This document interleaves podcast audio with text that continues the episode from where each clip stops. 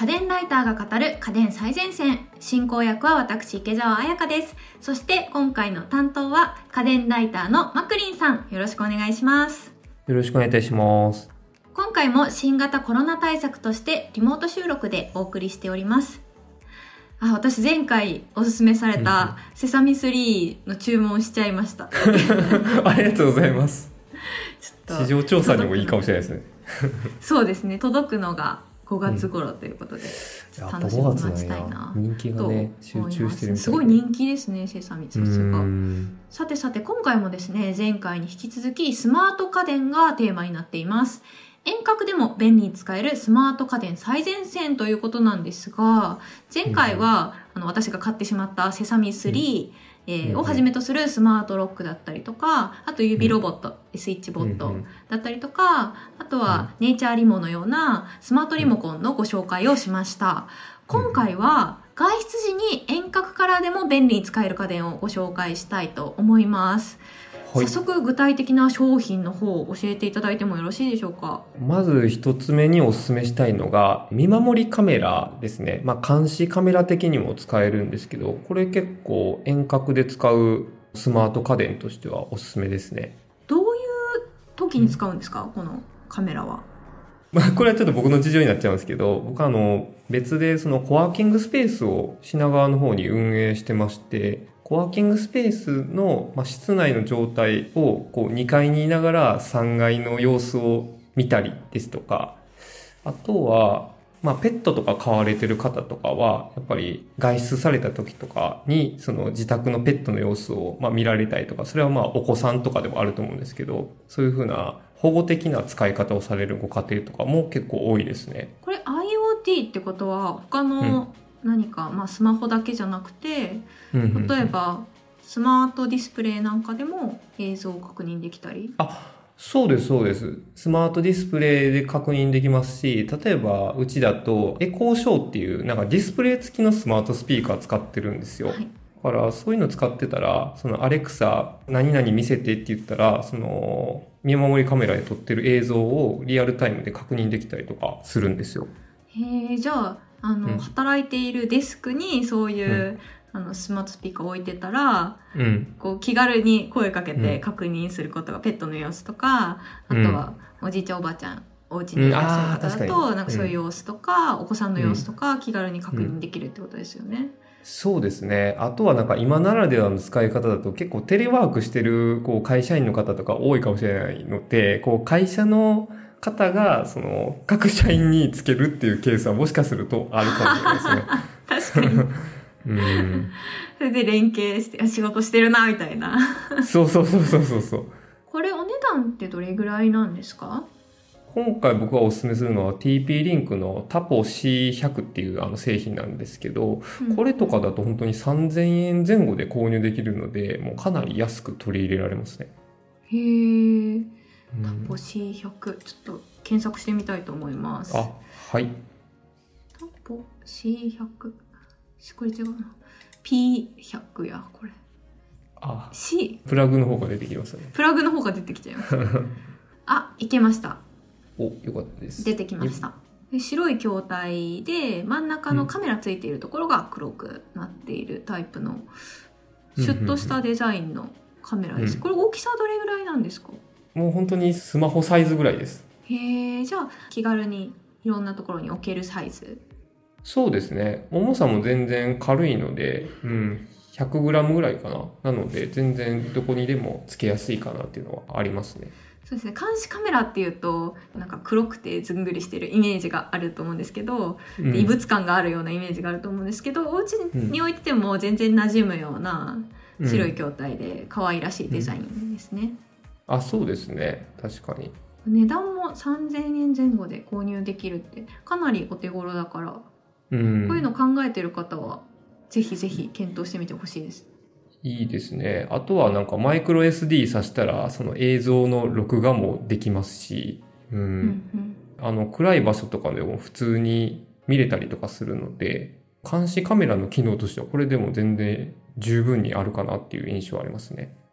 ありがとうございます。続いてのおすすめ商品をご紹介いただけますか、はい。これは結構もう、まあ、定番商品であるんですけど、スマートプラグですね。ああスマートプラグ。結構話には聞くんですけど、私個人としては導入したことがないんですよ、いかがですか？あそうなんですか。はい使い勝手はいや結構いいですね。まあ、うちとかだと結構間接照明いろんなところに置いてたりとかするので、間接照明のコンセント部分にスマートプラグかましてオンオフしたりとか、まあケトルとかにも使われてるケースありますね。まず、ねスイッチ部分につけられないパターンのやつとかは結構スマートプラグ重宝しますね。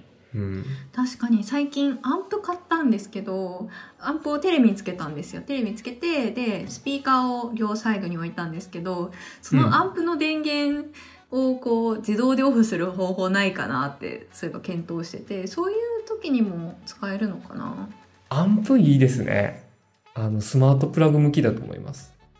確かに使えそう具具体的におすすめのスマートプラグってありますか、結構いろんなメーカーから出てると思うんですけどそうですね。なんか Amazon 純正でも出てたりするんですけど、まあ今おすすめしてるのは、まあ先ほどの見守りカメラと同じメーカーさんである TP リンクさんっていうところで作っているタポ P105 っていうのが一番取り入れやすいかなとは思います。お値段的にも、機能的にも。えーどれぐらいなんですか？お値段値段はですね、1000円前後なんですよね。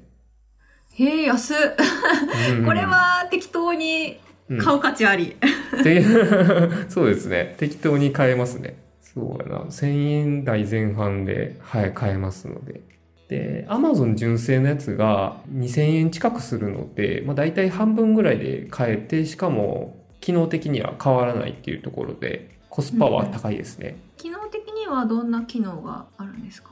そうですね。まあ、基本操作としては、あの、専用のスマホアプリから、こう、オンオフするっていう機能がついてるんですけど、もちろん遠隔操作もできますし、基本的にやっぱり音声操作っていうところを使うかなっていうのはあるので、まあ、Google アシスタントとか、Alexa で音声コントロールできるっていうところ。あるいは、あとは、スケジュールとかタイマー機能もついてるので、まあ、日時とか曜日管理できるっていうところですね。うん。うんうんうんうん確かにすごい導入に良さそううなん。商品、うん。そうですね。見た目も白くてすごいシンプル。でこれプラグに挿して使うんですよね。うん。よく電源のところに挿す、なんて言うんだろう。3股ぐらいにあある、タップですか？タップっぽいようなぐらいのサイズ、あ、そうですね。そんな感じです。ただ、一個だけ注意点があって、このタポ P105 って、なんか曲線プラグになってるんですよ。曲線プラグってなんか片方だけ、ちょっとだけ幅が大きかったりするので、プラグの形状によっては、ちょっとさせなかったりとかするので、そこだけ注意いただかないといけないかなっていうのがありますね。おーなんか事前に自分のところが対応してるかとか確認できたりするんですかねそうですね。まあ、自宅の、あのーコンセントの形状が片方ちょっと大きくなってて片方がちょっとちっちゃいっていうデザインのものだったらいけるうんうんうん。あ、逆ですね。家庭のよくあるコンセントだとうんいけるんですけど、あのーいけるんやはい。なんかね、ホコリ防止とかで片方だけちっちゃいプラグとかあったりするんですよ。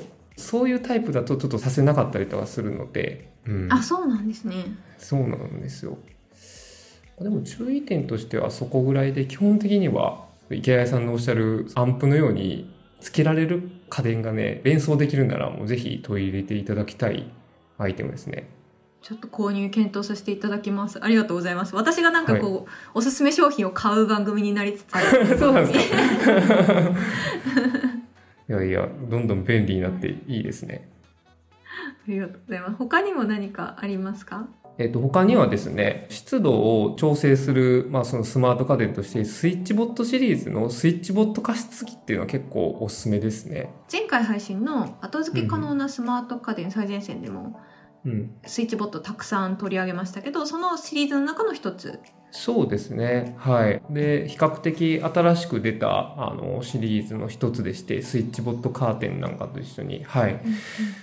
で、これがね、あの、案外優秀でして、うんへえ、これあの全然知らなかったんですけどこんなものが出てたんですね、こんなもん出てたんです。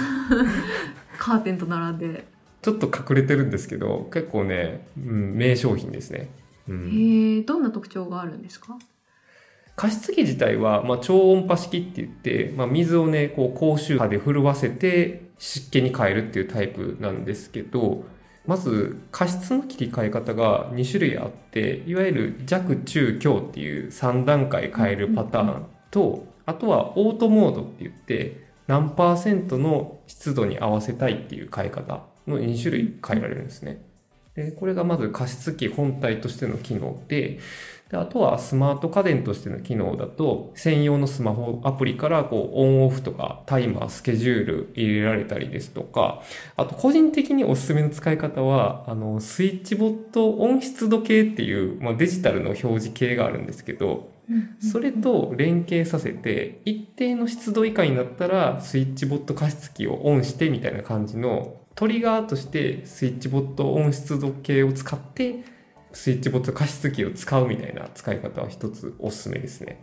へえまあ確かにあの湿度ってなんかこう人間がコントロールするよりもうん。機械にやってもらった方が一定に保ってて良さそああ、そうですね。